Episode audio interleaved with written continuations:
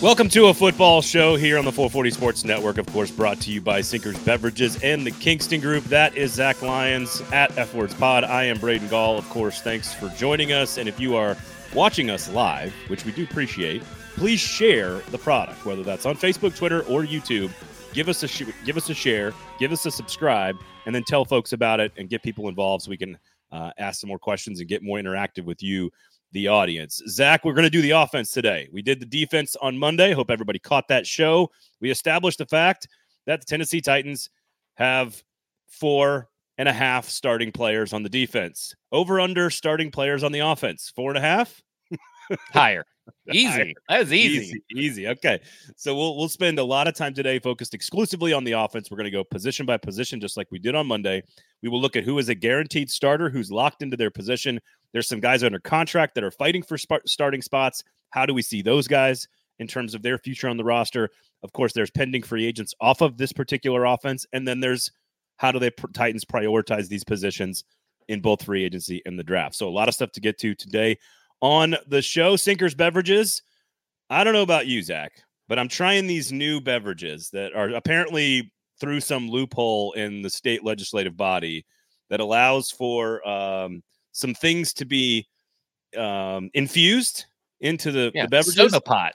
Soda you can pot. you can get uh, well apparently like you can get it in a lot of different places, but apparently uh, completely legal and totally wonderful.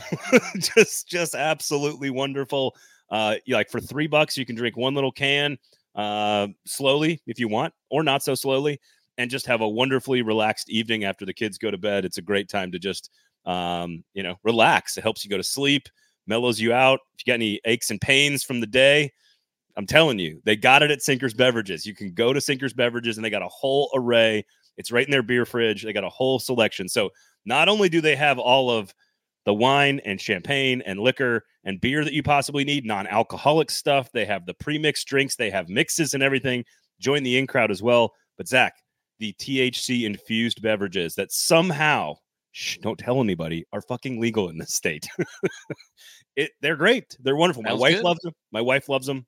Uh, so uh, again, Uber Eats, search Sinkers Beverages, have them deliver that booze slash other things directly to your house. Can you give us a brand name? Uh, if you give me a second, yeah, I can pull up a picture because I tried like four different, not at one time, by the way. That would be too much.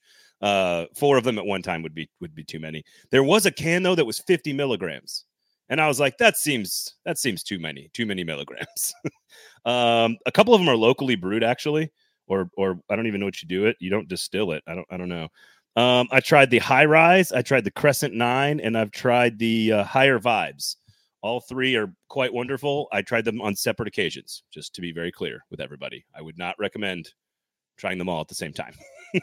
so There you go. that, that would be bad. Kingston Group, buildkg.com. Make sure you check out them as well. Uh, also, don't imbibe of any kind when you're when you're working on uh, building a house or a remodel or anything like that. So there you go. Kingston Group, buildkg.com. Check out their their social accounts. That really awesome work, and we'll tell more about them. Uh, more about them later.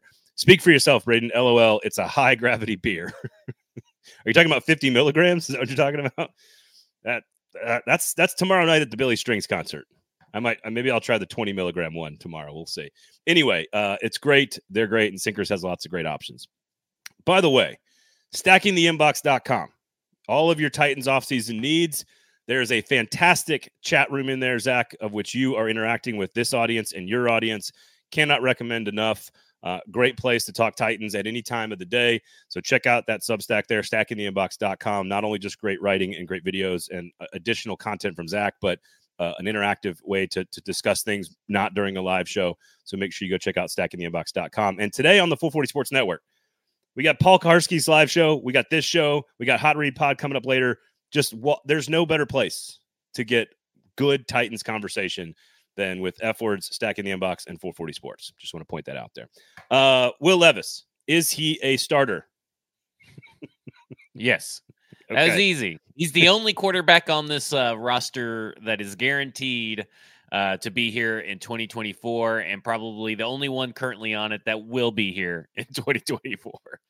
So Malik Willis has a couple years left on the contract, but it seems like they've learned as much as they possibly need from him. And frankly, I think this is one of the easiest and more important roster decisions that the Titans are going to make, which is go get a veteran backup. If you've got all this extra money, uh, Tannehill's gone, of course. They they got to they'll they'll figure out what to do with like the three million dollars on Malik Willis's contract. I don't care about that, but like cut him, you get 940 uh, k on your cap savings. So there you, you know, go. 940 k you can use towards an incentive for someone else. there are a lot of free agent quarterbacks available, most of whom would qualify as like pseudo veterans. I'm not sure I'd want to go that route if I was the Titans, but I do believe Will Levis is clearly your guy. There's no reason to think in anything else. You're investing in him, around him, but I do like the idea of a smart veteran backup who processes information well and makes good decisions. I don't necessarily need a great athlete or even a young guy with upside. I want like Teddy Bridgewater or Jacoby Brissett or somebody like that that has been around the league a long time to back up Will Levis. Yeah, I mean, like you look at guys, um, you know, there's Joe Flacco, Josh Dobbs. Heck, Jimmy G's getting released. You could probably bring Jimmy G in. Uh, he has a working relationship with Bo, Bo Hardegree. Uh, you know, there's there's just all kinds of guys. There's no reason to keep Malik Willis. There's no no reason to really feign a quarterback competition for the backup spot. Um, I've been lately thinking about and subscribing to this idea that every year you should draft a quarterback. And not necessarily think that this is the right year to do it, but if you get to a spot and quarterback is really high on the board, and let's say that there's a guy like, I don't know, Joe Milton there I don't know. I would throw a dart at Joe Milton over keeping Malik Willis. Like at this point, you never know what you never know because like nobody knew except for I guess the people in San Francisco. Nobody knows what a team values in a quarterback, and they got Brock Purdy right. They they traded up for Trey Lance. They end up drafting Brock Purdy in the seventh, and they had Jimmy G and all this stuff. They had all these guys. They signed Sam Darnold, like all this stuff, right?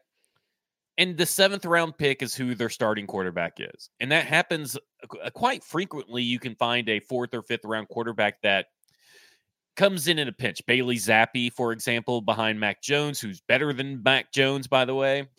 So there's not guys, a high, not a high bar, not a high bar, but there's guys out there that are like that. And at this point, you know, look at what Gardner Minshew, and you don't need someone that necessarily starts but if you if you find a Brock Purdy and Will Levis flames out, that's pretty damn good value to have. And so I think that until you have an elite franchise quarterback you that you know for sure is an elite franchise quarterback, you need to be having a young backup quarterback plan. But so I agree with your premise, which is if you don't have a star franchise quarterback, keep trying, keep swinging, keep, keep taking hacks at Sam it. Sam Hartman's a better a better example, yeah, or maybe even a Spencer Rattler, depending on how high or yep, low he goes. Yep, but uh, then yep. Joe Milton. Joe Milton was just the first name that popped in my head. Uh, to your but to your very first line in that in that uh, what I think is very eloquent and thought out take. Uh, and by the way, um, Joshua, th- good to see you. Thanks for for coming and joining us. We do appreciate it. Um, I think not this year though. They need so many other things, so many players that they don't. I don't think they can afford to use a draft pick when they have a lot of free agency money to spend, and there are so many decent enough backups. I agree with you. I think if they if they go in, if we're here next year, and we're still sort of like, I don't know if Will Levis is the guy, right? Like there's signs well, of good we'll know stuff. if here. Here's my thing. We'll know if Will Levis is the guy after this year. There's no doubt in my mind. You I tend there's, to agree. There's no more excuses for Will Levis in year two with a with a offensive head coach. You're going to have an improved supporting cast on the wide receivers and the offensive line. It's almost guaranteed. There there is no excuses for Will Levis. If he gets injured, guess what? That means he's been injured every year for the like the last three or four years, and he's probably going to continue to be injured.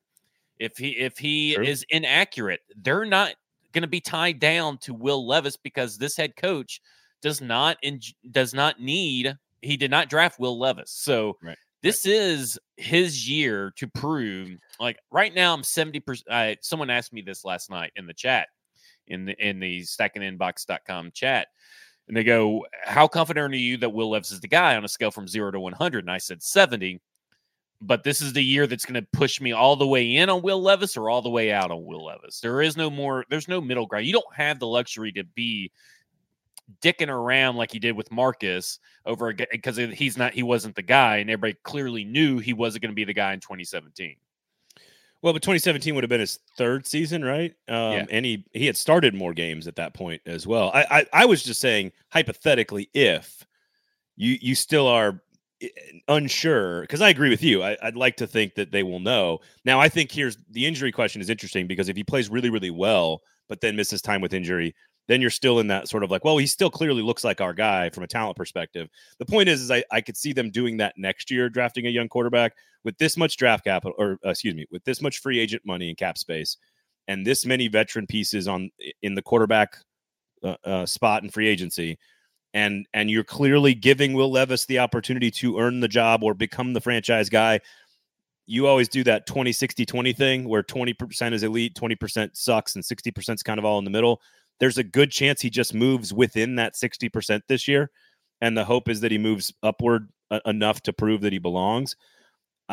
You can't do it this year. I, you you need a you need someone that can help him with just being around him through osmosis, getting smarter and better and quicker and processing more, and is just sort of a veteran stabilizing force. Uh, you don't need, and in case of an emergency, and there happened to be in a playoff run, and he gets injured for a game or two, he can come in and maybe not suck for a game or two. So again, Teddy Bridgewater, Jacoby Brissett, those well, Teddy Bridgewater's retired from the NFL, so and he's a, a, head coach of a high school football team. So nice, he good is, for him. He's out of the NFL. So to Brissett's me, it's Joe. Flacco, Joe Joe Flacco, and uh, Jacoby Brissett. Those are your two guys. I see a lot of people, and I, I would agree with Jake Browning if he wasn't a restricted free agent because he's coming, he's going to be going back to the Bengals. They're probably going to tender him uh, exclusive rights free agent from ERFA, if I'm not mistaken.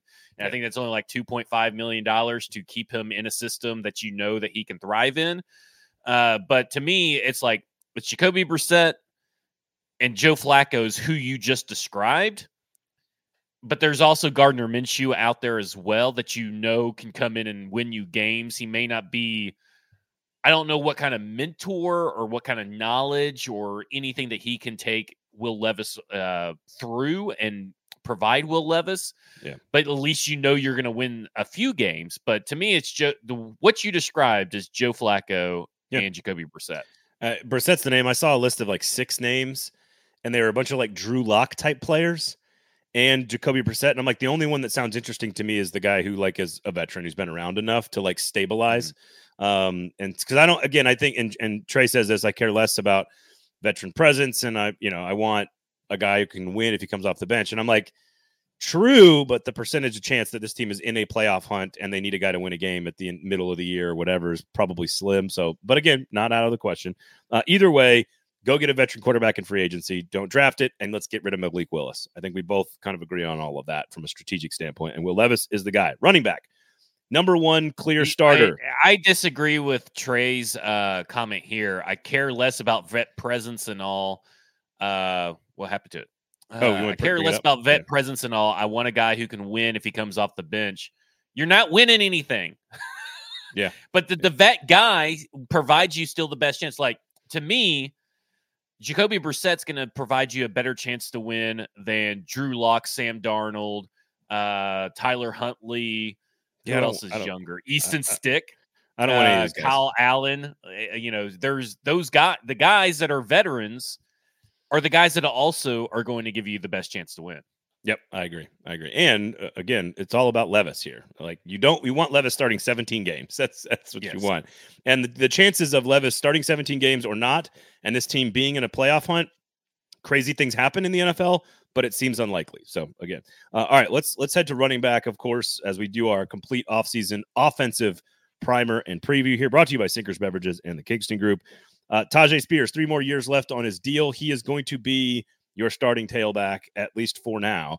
Also, much like veteran quarterbacks, he's, he's your starting tailback. I don't think there's a guy that's coming in that they. I don't think they're going to invest in a guy that's not going to be that's going to be the guy that starts on opening day for this team. Uh, agreed. Could there be a 1A, 1B where the time split? Yeah. And the snaps and the touches are close. He's still 1A. Sure. He is your 1A. I agree. I agree.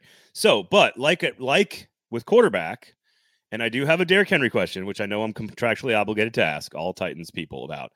I, there are so many high quality running backs that would give you a complementary skill set to Tyjae Spears that are going to be available in free agency. I, I don't know what they're going to do with Haskins. He's got two more years left on his deal, but eh, uh, doesn't inspire me. Uh, Julius Chestnut is an ERFA, so they'll have exclusive rights with him. Could there be someone available late in the draft that is interesting to them? Cody Schrader or something like that? Should, I bet there's all kind. There's all kinds of people in that back. Absolutely. Malcolm Lloyd is a good one. Uh, Dylan Laube is another one. Uh, Isaiah Davis uh, Isaac Guerendo, who I think will be really high on their list because he reminds me a lot of Raheem Mostert. And this is a team where the GM was around for Raheem Mostert. So I feel it, like there's going to be a lot right there. I, I agree. And I, I, really like Lloyd as a kid. He went from South Carolina to USC, I believe. Um, better pass catching ability than you think he is. Uh, Bama Brad says running back is where Carthon needs to show his analytic prowess. I agree. Uh, Brooks, Jesse says Brooks from Texas. That is an interesting one. I think he's like moving up boards too fast, honestly. Like I am I wrong on that to say that he's projected to go higher than I thought? I I don't know. I'm not really familiar with his game too much because I think he's too expensive to get for the Tennessee yeah. Titans and he's always kind of been too expensive to get. So. I kind of don't waste my time too much with guys that I know that are going to be out of their range. Uh, Brooks would be that guy to me. And the, here's the thing. And I was kind of thinking about this, you know, when you look at how teams are constructed, and this is kind of going off a little tangent here, but when you look at how teams are constructed with their scouting staffs, right? They have scout, they have this team had like I think 17 or 18 scouts, and they scout different areas of the country, right? So they have been watching Jalen Brooks for a while, right? The problem is that when you start looking at these big boards and they're individual big boards by one person, right? Daniel Jeremiah, for example, Daniel Jeremiah maybe has not gotten around to Jalen Brooks, right? I don't. I know Stoney hasn't gotten around to Jalen Brooks, if I'm not mistaken. I don't think he has. So maybe what you're seeing is someone that watches film then puts him up. But the teams, again, the big boards that you see are just really hard to decipher what's real and what's not because some of it is due to just them watching tape right? It's not that someone else is bad. It's that someone, oh, well, this guy's good. Yep. Because I watched his tape. But the tape has already been watched. The, the board has already been somewhat settled for most of these teams that don't have a new GM, new head coach, or new entire staff. Yep. Uh, Sorry, Jonathan, a little tangent. No, no, no. I agree with you. Uh, Jonathan Brooks, I believe, is his name. But yes, I agree. Same, same thing. I think he's too expensive. Like I, I've seen him in like the second round. I'm like, that's not where the Titans should be spending their draft capital. Uh, QC Hawk says Dylan Johnson with, of course, his running back coach on the staff. Dylan Johnson is a really nice looking player for college. I don't know if he's an NFL prospect. I don't know how good he's going to be, and he's he's been banged up most of his career. So again, I am okay with a sixth or seventh round running back, but I'm also okay with uh, Devin Singletary, AJ Dillon, Gus Edwards, Damien Harris, somebody that sort of complements Spears with a little bit more. Not Damien Harris. Oh God, please no. Between I, I, like Dillon and Singletary the most, but but a between the tackles physicality, not Derrick Henry, because I've got to ask you about that. Um, because I want you to kind of lay out for folks like what would it look like if Derrick Henry goes to free agency, tests the market, doesn't see what he what he likes, and then comes back to Tennessee there are contract implications there if they resign him. So I'd like you to kind of lay that out quick, quickly. I have to folks. waste my time on something that's not going to happen. I, I, don't think it's going to happen either. But if he How goes out this? there, Stack, go to stackingtheinbox.com, subscribe because I've already written about all of this on, okay. on Tuesday. There you go. So you can go read it at stackingtheinbox.com so we don't have to waste our time on something that has a 0% chance happening. Derrick Henry is not coming back to the Tennessee Titans. That's that's what I was going to ask you. Percentage chance is what I was going to ask Zero. You. It is um, 0% chance. And you can read why. And he, here's quick here's four quick, quick reasons why. And we talked about this in football and other efforts towards the very end as well. Uh, first, he doesn't want to be here. He wants to be on a Super Bowl winning team, and a Super Bowl contending team will pick up Derrick Henry. Two, this team is this team tried to trade Derrick Henry, so they don't want Derrick Henry. It's a mutual it's a mutual relationship of we don't want each other. Three, they're analytics forward, and what do the analytics people say? Running backs don't matter. And finally, the money. And if you want to get into all the money implications, stackingtheinbox.com. Uh, QC says Braylon Allen too expensive. I assume question mark. I do really like Braylon Allen as a player, but again, too expensive. I agree. Um, I don't know. We'll I plenty of time to talk about running back drafts and whether they're too expensive. It's way too early. Combine hasn't even happened yet. who do so you? I don't want to to get into say I don't want to say Braylon Allen is too expensive because right now he's like fourth or fifth round, but he may be third round. You know, by the time this is all said and done. I, I think his size speed combo is going to push him up boards a little bit, but that's my, Yes, my I per- agree. personal and my and personal youth. assumption. Yes, exactly. Um, who do you like in the free agent class? Do you, do you like that? I mean, again, what's cool about this, kind of like middle linebacker, is that you just don't have to spend a lot of money to get a productive player. And there's a whole lot of them in the free agency class. A lot of guys you could kind of pick and choose a skill set that you. I don't like a lot of the small guys because they already kind of have a guy who does the stuff that those small guys do. But there's a lot of sort of guys that sort of would complement Tyjae Spears, I think, in a supplemental role. I I, I think guys that have connections to the team uh, would be who I would be f- probably focused on a little bit, uh, even if they play against them. But Kareem Hunt, who has been around Bill Callahan, Antonio Gibson, who's been around uh, Randy Jordan, I would say also, you know, you look at you've mentioned Gus Edwards. Gus Edwards is another guy who has played against the Bengals for a couple of years now. Uh, guys like that are probably where it's at. Devin Singletary, I would imagine he goes back to the Texans. Yeah. Um, you know, I look at you know these top tier guys like Josh Jac- Jacobs, Tony Pollard, Saquon Barkley, Austin Ekeler. I would like Tony Pollard because I'm a Memphis guy and I've been a big believer in Tony Pollard as much as I've been a believer in Tyjae Spears. But at this point, uh, I don't think that at this point, I think he's too expensive. Uh, D'Onta Foreman doesn't really do much for me. I'm a- pretty much a always look forward, never backwards guy right now. So I think the three guys I named Gus Edwards, Kareem Hunt, uh, Antonio Gibson, and AJ Dillon would all be guys that could do something with this team. I still Yep. like D'Ernest Johnson because he played really well behind uh, at Cleveland behind two guys, but he didn't really do much last year with the Jacksonville Jaguars. So I don't know that that's something I would have to leave open for Bill Callahan to tell me. Yep. Yep. Uh, all right, let's do tight ends here because I'm going to save the two big ones for for last. Uh, let's do tight ends here. So far, we have two starters. Uh, that's good. We're we're off to a good start. Um, tight ends. Two Chick- more right Chick- here. Chig Okonkwo under contract, two years, very very affordable. Josh Whyle, of course, under contract, three more years, very affordable. Uh, here's what I would say: whatever lineup you want to roll out there, there's a chance these guys may or may not be technically starters based on formation, 21 personnel, 13 personnel, whatever it might be, and everything in between. But if you are saying that the Titans are going to have three tight ends on the roster, these are two of them. So they are absolutely They're roster players, starters. and they're right now they are your two starters. Yeah. They're your two starters. How about go. Thomas Odukoya? What do you think about him? He he's a guy uh, that has never done anything. So there you go. I, I agree. you know, you know, to be honest, I mean, like we again, I- I think that a lot of people, I think Titans fans need to drop their darlings. Drop your darlings off. Like your Thomas Okoye's, your Mason Kinsey's, your Nick Westbrook-Ikhines, these guys that people have fallen in love with in various forms or fashion. That like, man, I can't believe this staff didn't put him up on the, this team. Listen, if that dumbass staff that just left couldn't find a place for these guys, this better staff's not going to. Um, I drop your darlings off. I just my brain went to like a bunch of middle school jokes. Um, so uh, look, what's interesting about these two guys, in my opinion, is that if they want Brock Bowers or find a good piece in free agency, whatever it may be, Uh, I, I don't know, Mike Gesicki. I'm not talking about like like bottom tier guys, but maybe somebody that could be a true starter or a true number one. I, I don't know if Dalton Schultz counts or whatever, but there's guys that there's a couple names on the free agent list. Nothing nothing special.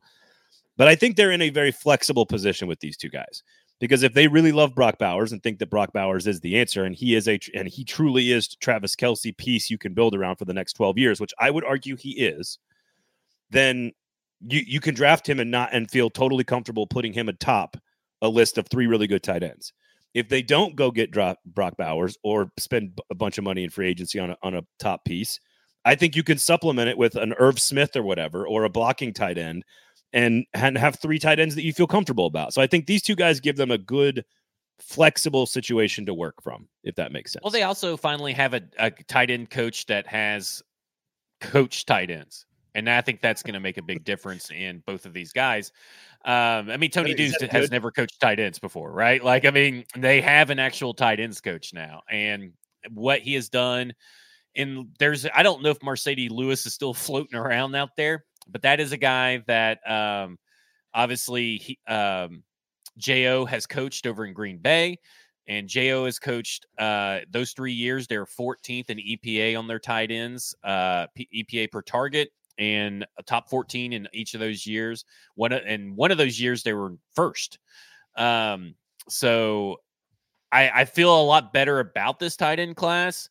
I also am not convinced that Josh Whyle isn't your blocking tight end just because of of one year last year. I think he has the size that you're looking for, the athleticism. Chig was a little bit better last year than he was the previous year as far as blocking. But at the end of the day, now they have a coach that could teach them proper technique.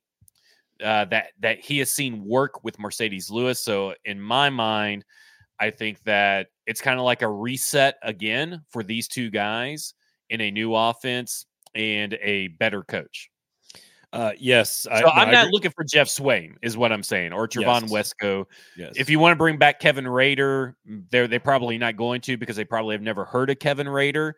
Uh, but for the most part, I think that um, I only think coach that- actual I don't, football I don't players. think this team needs a blocking only tight end, but I think that if you want one, you can get one. But I don't know if that's the route this team goes because we don't really know truly what this offense is looking for. And why not find a tight end that can block well enough and also do other things? Like you don't Yes. have to fill an entire spot. That's why I think that there's going to be a lot of good development from Josh Whyle and Yeah. And Chig Okonkwo. and yes, Bo Marcedes Lewis is, I think, 49 years old. I think that I think he's actually 39. Honestly, um, I'm not kidding about that. Um, I don't know. There's a couple of interesting options on the free agent market, but I think ultimately this is sort of like Brock Bowers or or ride with Chig and Josh Whyle, supplement with some free agency, and I think you're good to go at tight end uh, from a positive or a negative. Okay. That brings us, uh, courtesy. All this, of course, coverage brought to you by Sinkers Beverages and the Kingston Group. There you have it. Which, which, who, who's, who's joining the show? Which one is joining the show? That is, is Huxley barking. okay. Or no, that's Havana barking at Huxley because Huxley's laying in his bed, not paying attention to her. Do they still make out? Like, are they still making out frequently? No. No. Okay. Are are dogs time, that live, one time are dogs that ultimately? This is the most important question of the show. Are dogs that live together, like of the opposite sex, are they lovers and partners and like couples, or are they brother and sister? Uh, these are brother and sister. Well, but in the state of Tennessee, you can, I believe, legally now marry your first cousin. So there you go. You never know. Um, welcome to 21st century Tennessee. I appreciate it. All right. Wide receiver. Let's go with wide receiver first. And we had this conversation, I think, kind of about uh, like middle, like the defense is different because middle linebacker is just a complete void of talent altogether. But corner, we like, we like, there's a, there's a nice piece there in, in, in Roger McCreary, but like really, we don't have any number ones. I think that's sort of comparable to the offensive line.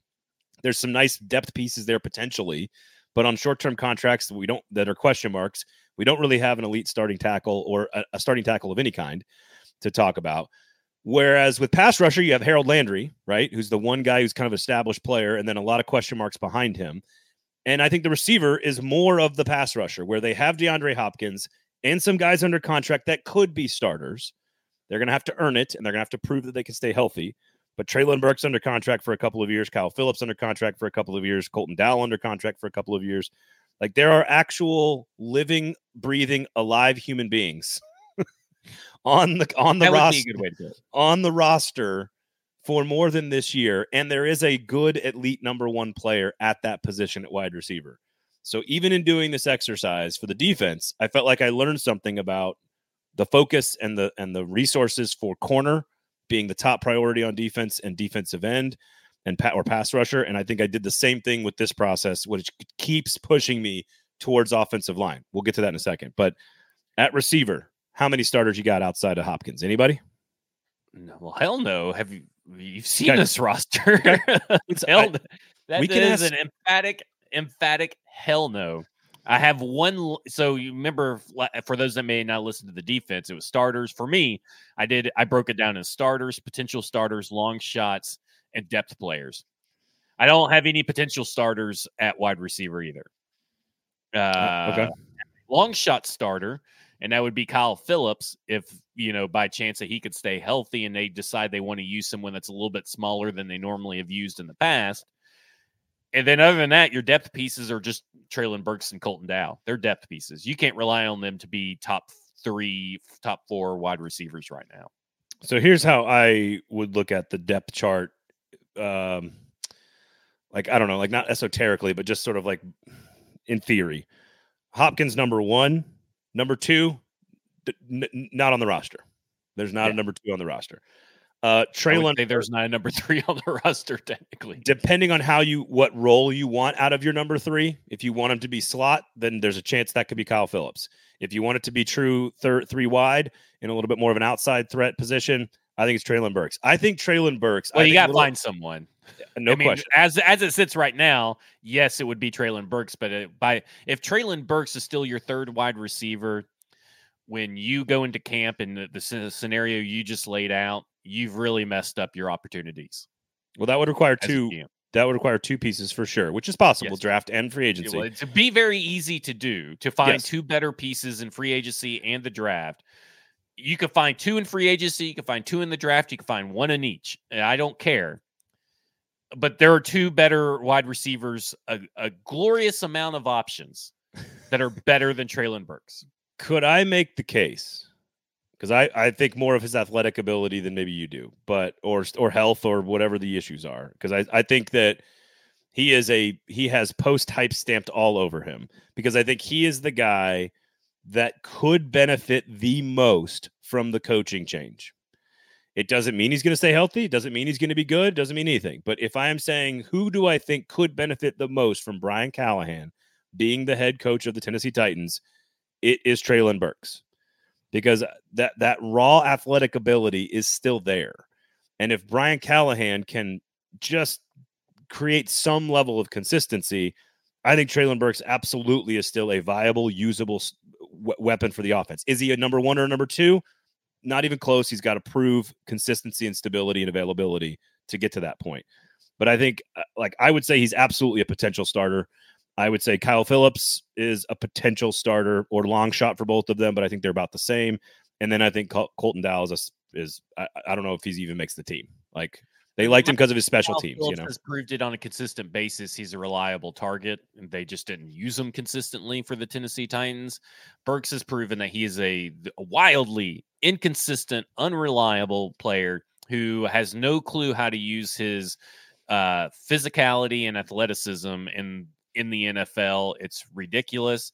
Um, again, going back to football and other F words, I've read this dissertation, and because we kind of talked about the process of how we go about evaluating players.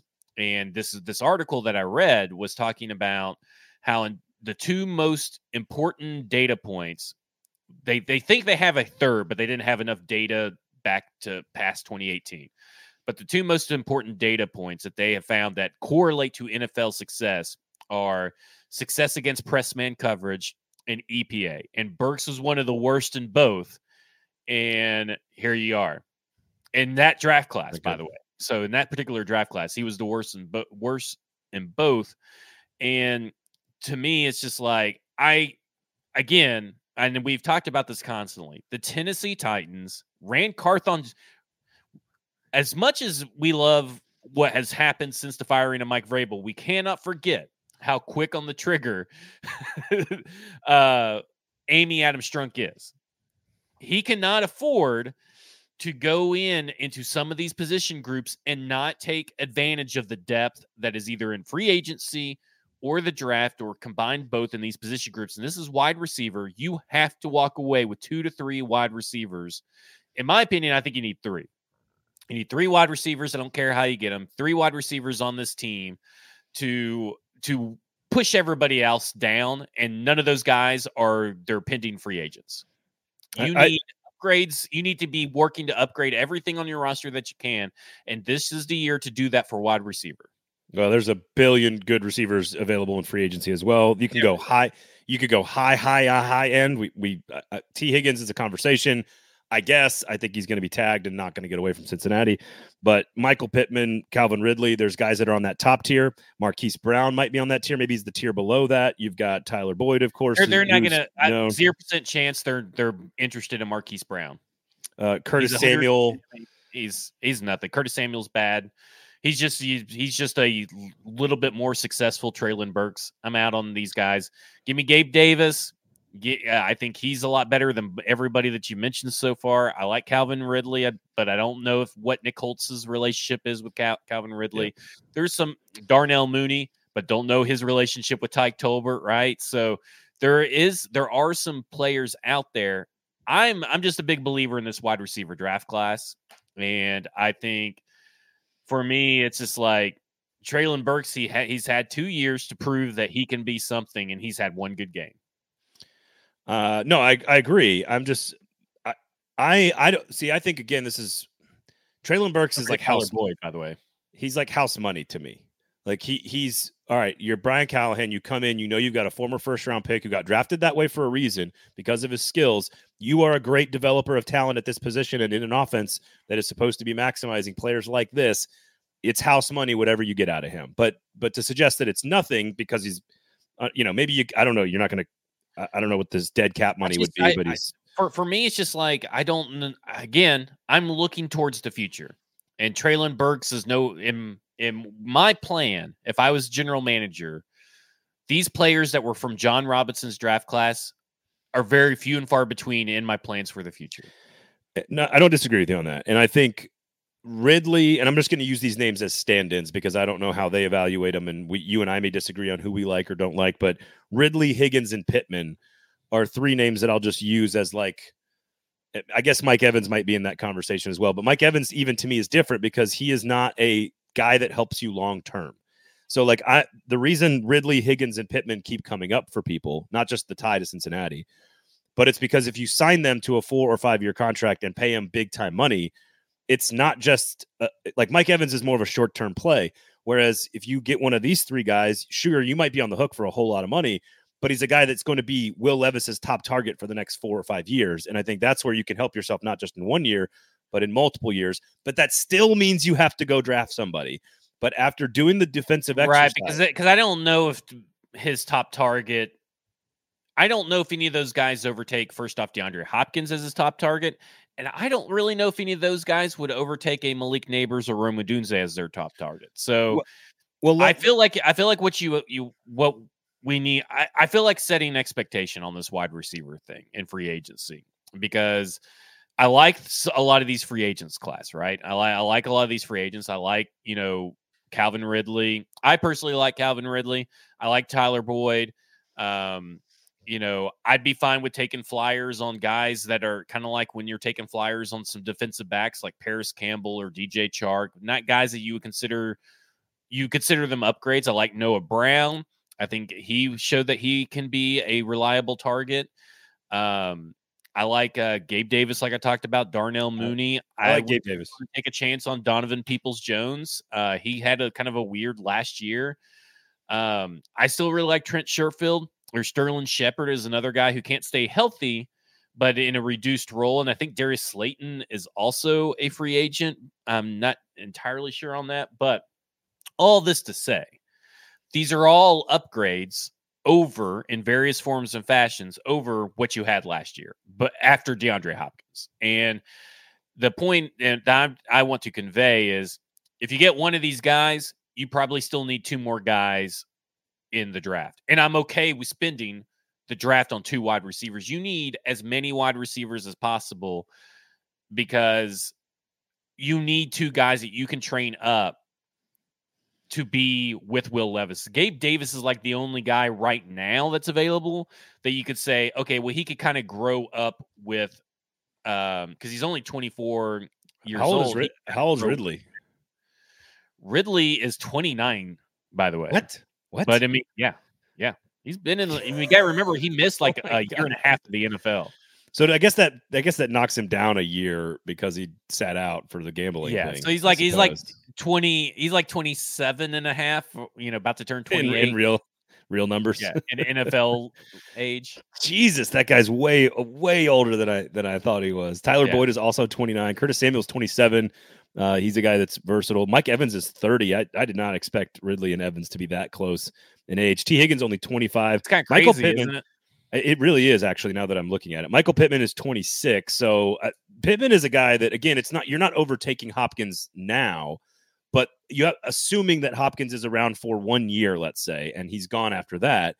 If you go get one of these bigger names, you're sort of you've got a, a dynamic twosome this year for Will Levis, but then also you're preparing to lose Hopkins Are- later on. Can, can I ask a question though? And I know you're probably just using this as an example, but Michael Pittman and DeAndre Hopkins are not, aren't they the same? They're, They're they're very dynamic.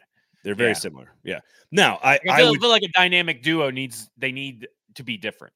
that there needs to be as uh, let's let's hypothetically call it an early third round pick or a late second round pick Xavier Worthy to package with those two guys somebody that can be fast and speedy and take the top off for lack of a better cliche but I do think Pittman and Hopkins is still extremely productive together and then they're, they're a lot you- better than what you've had for like No two or three shit. years. Since yeah, it's the best I tandem mean, like, I'm not in, going to really complain if they end up with like Michael Pittman, DeAndre Hopkins. I just you know, The- I'm just saying that you the know key is he is your they're, they're kind of the same.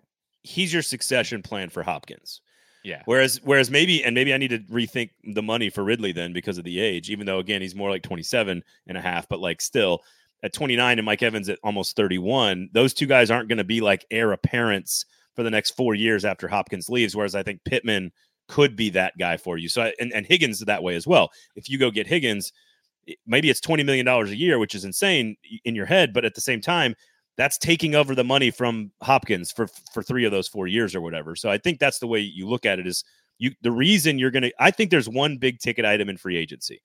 I don't think it's a pass rusher, although that's possible.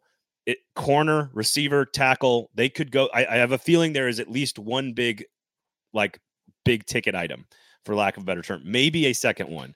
Um, and receiver is a good place to do that if you've got a proven commodity that you can pair with Hopkins and and you're looking to help Will Levis. Like I, I just I, I don't know. I think you're you're asking a lot of Nabers or Odunze or one of those guys at seven to come in and be immediate production as a number two.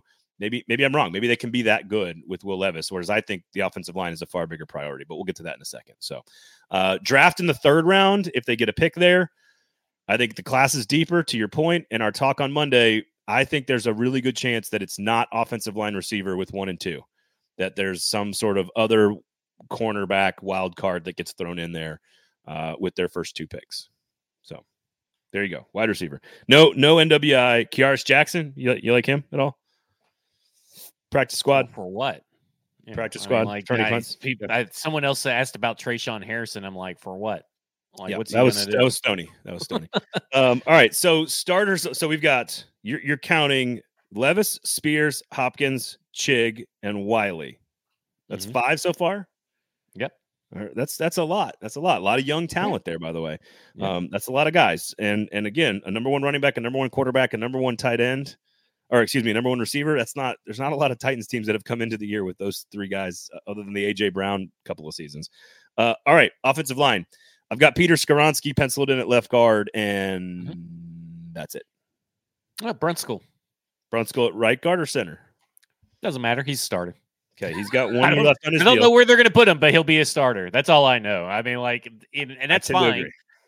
If if he's right guard, he's right guard. If he's center, he's center. Um, I he's he's under contract.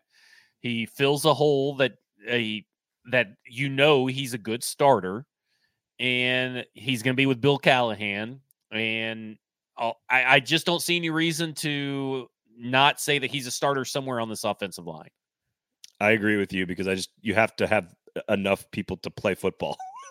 Yeah, some- right. at some And- point. And, and like, and maybe he's not the starter day one. Maybe someone else is drafted or free agent. But we're talking about how the roster sits right now, and how the roster sits right now. Daniel Brunskill's definitely a a starting player that they don't have to. He fills a position somewhere on this offensive line. I don't know how they view it, but he fills a position that you don't have to make a priority in free agency or the draft. I I tend to agree, and uh, otherwise you've got Brunskill one year deal, Dillon Radunz one year deal, Ojukwu and Rup- Rupcich are depth pieces at best, one year deal. You've got NPF with two years left on his deal, and Jaelyn Duncan with three years left on his deal, and then there's Andre Dillard, which I assume is a seven He and a half million dollar, seven and a half million He dead cap hit.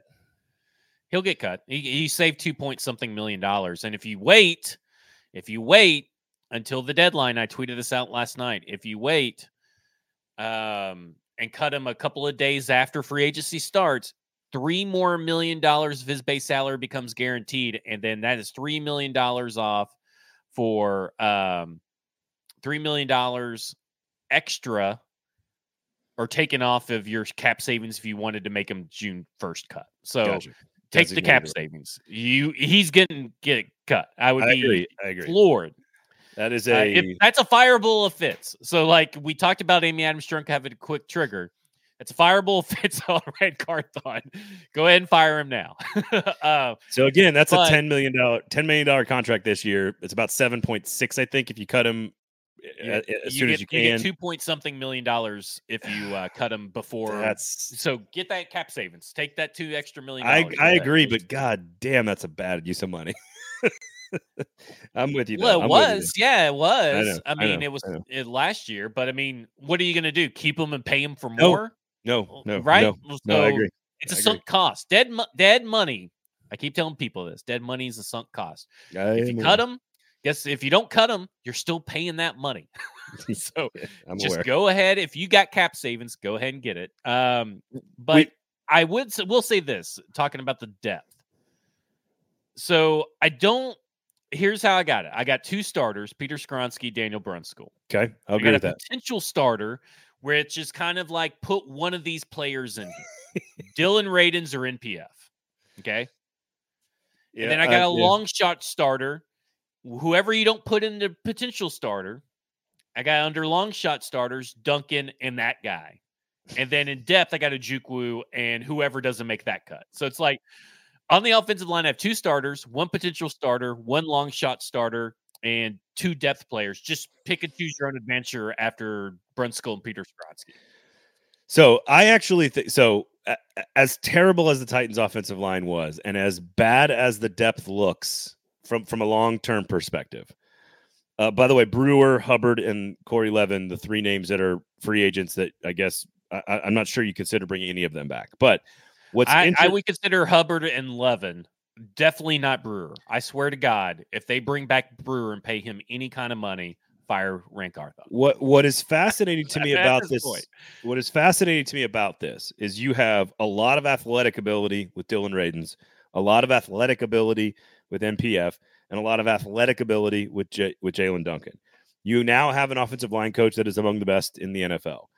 My assumption is is that one of those three guys becomes a starter. Maybe not a great starter, but a starter. I'm not sure who one of those guys are, and I'm not sure where they're going to play. To be honest with you, it's probably right tackle, but I, I don't know. I, I don't know. So And I agree with Ed Henry. He says, doesn't there have to be one reclamation project? Yeah, and I put that that's that's your potential starter. You know, under. Bill Callahan, isn't there one recla- and and so to me, that's your potential starter guy because I don't know who that's going to be. So I can't say, well, for sure, you know, Dillon Radunz is going to be a starter.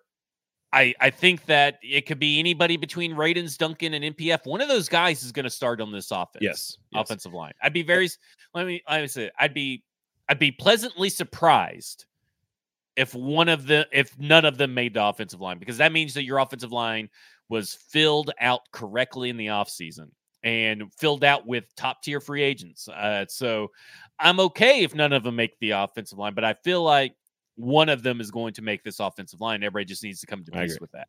I agree. Uh, Tyron Smith, Jonah Williams, Andrus Peat, Kevin Zeitler, Connor Williams, Cody Whitehair, Dalton Risner. There are options at center or guard. Um, not as many at tackle. If you want to go big with Smith or Williams, I guess in theory that could work. But again, to your point, if Brunskill's your right guard, hypothetically, or center, you go sign one of those pieces.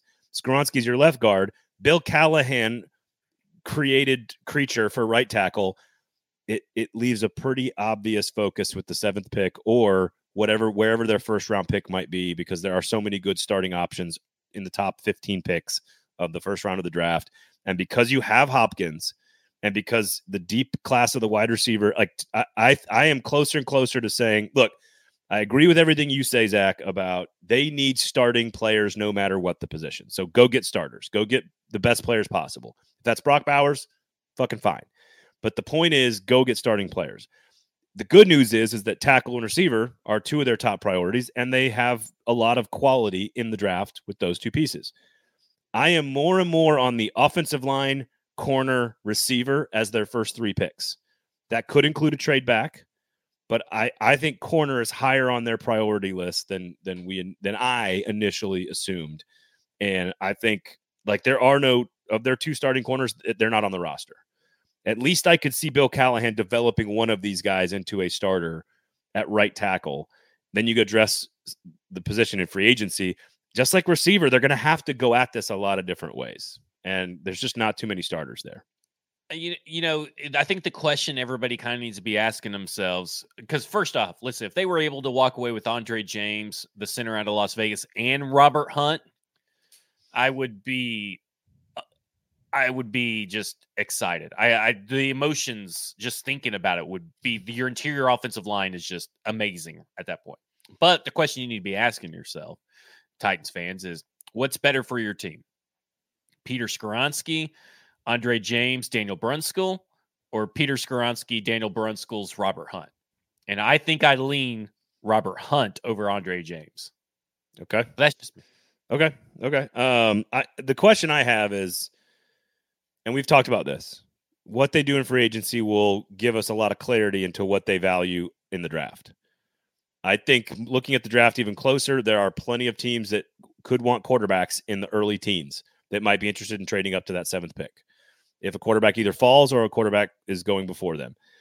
There's a lot of good tackles that could be taken between 7 and 15 in the first round of this draft. There's a lot of great receivers that are going to be available between 35 and 50 or 35 and 60 in the draft. If they go spend big on Jonah Williams or they go spend big on Calvin Ridley, using those names as stand ins, that will give us a lot of clarity as to what they're focused on, even with the assumption that even if they do that, they still have to add pieces in other ways as well. So even if you sign Jonah Williams to a big deal or Tyron Smith, you still need another Please tackle draft. I, I, I, plead to them. Just take your chances with someone on this roster over taking the chances of a guy that gave up a ton, shit ton of pressures. I, I, I think it's all I, and so I'd plead. I, would I would rather see Radunz than Jonah Williams. Like that's where I, am at on Jonah Williams. I tend to agree. I'm just saying they could spend on a piece. It doesn't preclude yeah. them from going to draft Joe Alt at seven. They could go spend right. on Calvin Ridley. It does. I think that is more likely to preclude them from taking a, a receiver at seven because again, there's lots of great receivers in the second and third round. And if you have Hopkins and Ridley or Hopkins and Higgins or Hopkins and fill in the blank with a bigger name piece, you really don't need the receiver immediately. You need it long term, but you don't need it for this year and you need an offensive lineman fucking right now. you, need you've yeah, got to protect even Will if Levis. they were to go and we talked about this last night. We talked about Tyron Smith, right? Obvious ties to Bill Callahan. He's one of the few first round offensive linemen in Bill Callahan's coaching career that was drafted in the first round. I look at him, he can't be relied upon, but he doesn't want to retire. So he has the history with Bill Callahan. He comes here. I worry this is a worry. I worry that Tyron Smith would preclude you from drafting a left tackle at seven. Okay. That is my like your Calvin Ridley, Tyron Smith. Okay. Because then you have Tyron Smith and then you have maybe NPF Radunz or Jaelyn Duncan you develop behind the scenes. 33 years maybe old. Maybe you draft someone, maybe you draft someone in like the fifth round or the sixth round, maybe like a Delmar Glaze, who I think is going to be a guy that people are like, "Who the fuck is Delmar Glaze?" What a great name, though. Let me tell you something. it's a great name, but he is he's someone that's really I think is going to surprise how people how high he goes. When, when I get uh, the Stoney's probably like really excited that I've mentioned Delmar Glaze now three times. When I get the pork uh, butt going at two a.m., I'm always thinking about Delmar uh, Glaze. Uh, yeah, get glazing the glaze. Uh, that's what we talked about, but. I just feel like at this point, like if Tyron Smith is in this shouldn't be the case in my opinion. Draft good players. Draft draft great players in in pick 7. Yeah. But I do feel that if, okay, if you get Tyron Smith, then it's wide receiver. right? Like they're going to go wide receiver, or they're going to go, you know, I guess, yeah, I guess. Brock Bowers or something. I do. I think that Tyron Smith is probably the only left tackle in free agency that precludes you from. I think precludes the Tennessee Titans from taking Alter Fashanu at seventh. So I'm counting it. Something people should monitor. I, I agree. I, I it seems I don't know. I know there's been some big tackle free agents that have changed teams in the past, Trent Williams, namely, that have done a really, really good job and have worked. But it doesn't seem to be a thing that, unless I'm just like missing the last few years. I mean, normally elite left tackles uh, don't hit don't hit the Duane market. Brown would be another guy. I mean, Tunsil was traded, he right? Was, may have been traded. Yeah, I, Tunsil and Brown were both traded. It feels like uh, left tackle left tackles, but I mean, Tyron Smith is it's a little bit different over in Dallas because they do have such an O line factory over there. Yeah.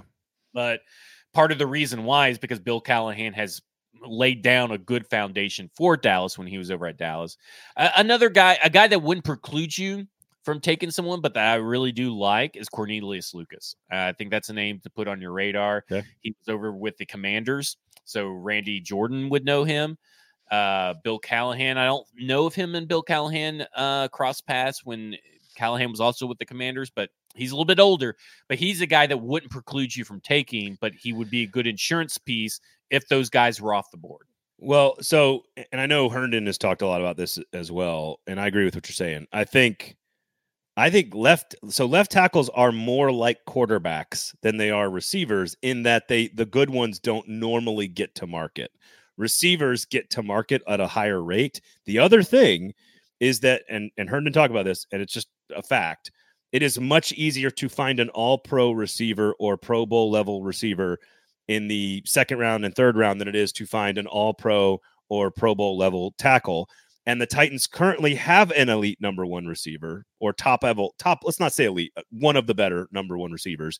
And they have no number one tackle. So, like, if you start to me, just from like a logic standpoint, not only are they harder to find and tougher to get in free agency, but you have to draft them higher as well. It all logically screams tackle. That may not be what they do. So, they may so, they may like somebody else. So I don't know what the dates are on this uh, thing, but uh, the guy who does the RAS, okay.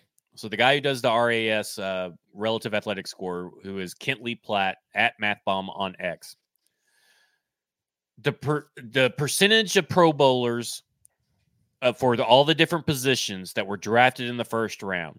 Offensive tackle and wide receiver are the bottom two. Safety. There are more safeties. 58% of safeties drafted in the first round during whatever time frame this is were 24 safeties. Free safeties, by the way, have been drafted in the first round. 58% have gone on to be at least one Pro Bowler. I, I assume 29% like, of OTs. I, am assuming that's because only I'm assuming that's only because one or two safeties go in the first round, and to go in the first round, you must be very, very good. Like you must be graded out extremely. It's like guards, well, I mean, centers, that's why it's a percentage, right? I mean, the percentage takes away. Well, you know, when you're talking about okay, 24 safeties and four, 24 free safeties have been drafted in the first round. 14 of them have gone on to the Pro Bowl. And how many tackles were drafted in the first round over that? that would be 87, and that would there be 26. But that's why it's a percentage. Or a percentage rate takes away what you're talking about. Uh, uh, that, but that ultimately that, but that's talking about hit rate though. You're talking, right. you're talking about per- percentage change. Like, yeah, no, I, I understand math. I get, I get it. I'm just saying, like, it is, it is harder. It is easier to find an all pro, not, and maybe all pro is the better term, whatever, a great starting high quality player.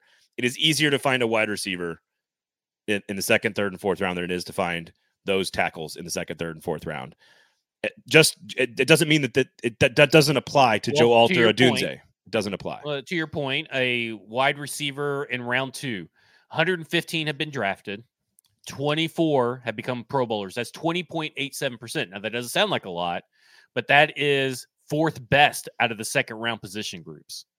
So okay. all what the position the groups in the second round, that is actually fourth best, 20.87%. OT is 16.39. So there you go. What so, were the top like, three positions? Just, uh, running back, offensive center, and uh, linebacker. Sorry for saying offensive center. I was about to say offensive coordinator. says OC instead of just C. offensive coordinate. No, but but again, that also tracks, I think, with logic. Running backs, centers, and middle linebackers generally the top or top two or three guys are going in the second round. Maybe one or two go in the first round, but generally the best of the best are going in the second round. And just like safeties, you get a couple in the first round.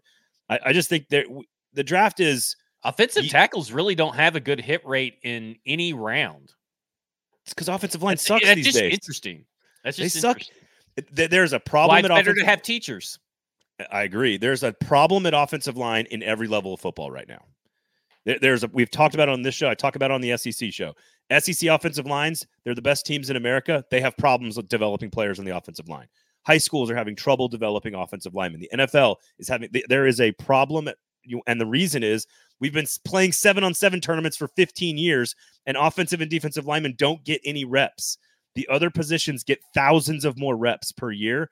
And now we're 15 years into these seven on seven tournaments, taking over our summers and springs. And these offensive linemen have no reps when they get to camp in August on any level, high school, college, or pro and it's why they are not they're the position that is the least that is the most difficult to evaluate. I've talked to so many coaches about recruiting about this. That the the the lowest hit rate of recruits is offensive line because their bodies change at different times, different years. You develop different skill sets at different times and different years. It's it's just very difficult to develop and track and pinpoint offensive linemen. It just is. It's just hard. It, it it is. I will say this: the Nabers in Odunze to AD and uh, AD Mitchell and Worthy is the much, much, much larger gap from Olu Fashanu to Patrick Paul and I the more I kind of do a little bit of research on AD Mitchell and Xavier Worthy, the more I'm become less sold on them. Third round, not second round. Third round. Yeah, yeah. I'm I'm kind of getting there with you. Yep. I think you said this. You said trade back from the second round pick, which is 38, I believe, back to to acquire an extra third. I like that to be then the target of the receiver. I think they are. I think corner is where they are going in the top. If they pick in the top ten picks of the second round, I think they are taking a corner. I wouldn't be surprised. Kamari Lassiter. Uh, uh, there's a guy that I gotta I gotta bring up on the radar, McGlothern from eh, Arkansas. I got to really one name. Go He's one name. What's his first name? I can't remember. One name, McGlothern. One name. Dwight Dwight McGlothern, I think is his name. oh, there's man. a couple of guys on the cornerback group that really, and they love the Tennessee Titans. Love this new group, at least does loves athletic cornerbacks, and I'm very excited because well, RAS RAS stock is up. Got to play in space, man. It's a space game. Got to play in space. Yep. And corners, and to, to your two hour point about re- offensive line being more difficult to evaluate, I think corners are getting better at playing in the modern NFL system, which is this pass happy quarterback receiver friendly thing that we've built over the last 15 years. Cornerbacks are getting better. They understand now how to play in it better than ever before. So go get a corner. They're going to go get one. yes, a nice super bad. One name. Several. I think they're going to get several cornerbacks. So let's wrap up. We're going long. Sinkers, beverages, Kingston Group, stack in the inbox. We appreciate all that. Uh, so we had four or five starters, four and a half really on the defense. So a lot of work to do. Fifteen of twenty-five players for the offense. On, we on said offense. twenty-five and twenty-five, right? So we have twenty-seven of uh, fifty. So seven potential starters though on the offense. Yeah. Not uh, uh, almost all of the, the the positions of need our our receiver and offensive line. Fifty four percent of the way there to fill out this roster. God, that's not a good starting point. I feel like they should be a better spot than that. But uh, thanks, Jon Robinson. We do appreciate all that you do for the organization. Yes. Uh, okay. All right. That about does it. Uh, have a great weekend. I'll see y'all at Billy Strings on Saturday night. I'll see y'all at Geodis Park on Sunday or Billy Strings on Friday night. Geodis Park on uh, on Sunday. And uh, if you want to get into some Nashville SC. The season gets started Sunday. Club and Country podcast. Make sure you check that out.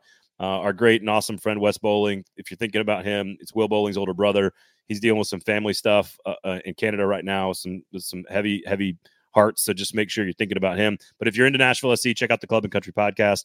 If you're into college football, SEC football live, all the other great Titan shows, Music City Audible, F Words Pod, Paul Kuharsky podcast, Hot Read Show, all the shows from the 440 Sports Network. We got you covered. I promise. We have everything you need. Gold standard covering the Predators. You don't need to go anywhere else. Just stay, stick it right here. We do appreciate you guys' support and support all the great local businesses that keep these shows free for all of you guys. So, uh, stackingtheinbox.com, go sign up, be a subscriber, support Zach and all the work that he's doing with all those, all the, the great folks that contribute with him. Uh, and uh, maybe jump into that chat room. Start using that chat room a little bit more to talk Titans. Uh, so, uh, just value add for stackingtheinbox.com subscribers. So, go check it out. For Zach, I am Braden. Thank you for listening. Sinkers Beverages, Kingston Group, thanks to all of you guys for hanging out. We will talk to you guys on Monday. Have a great weekend, everybody.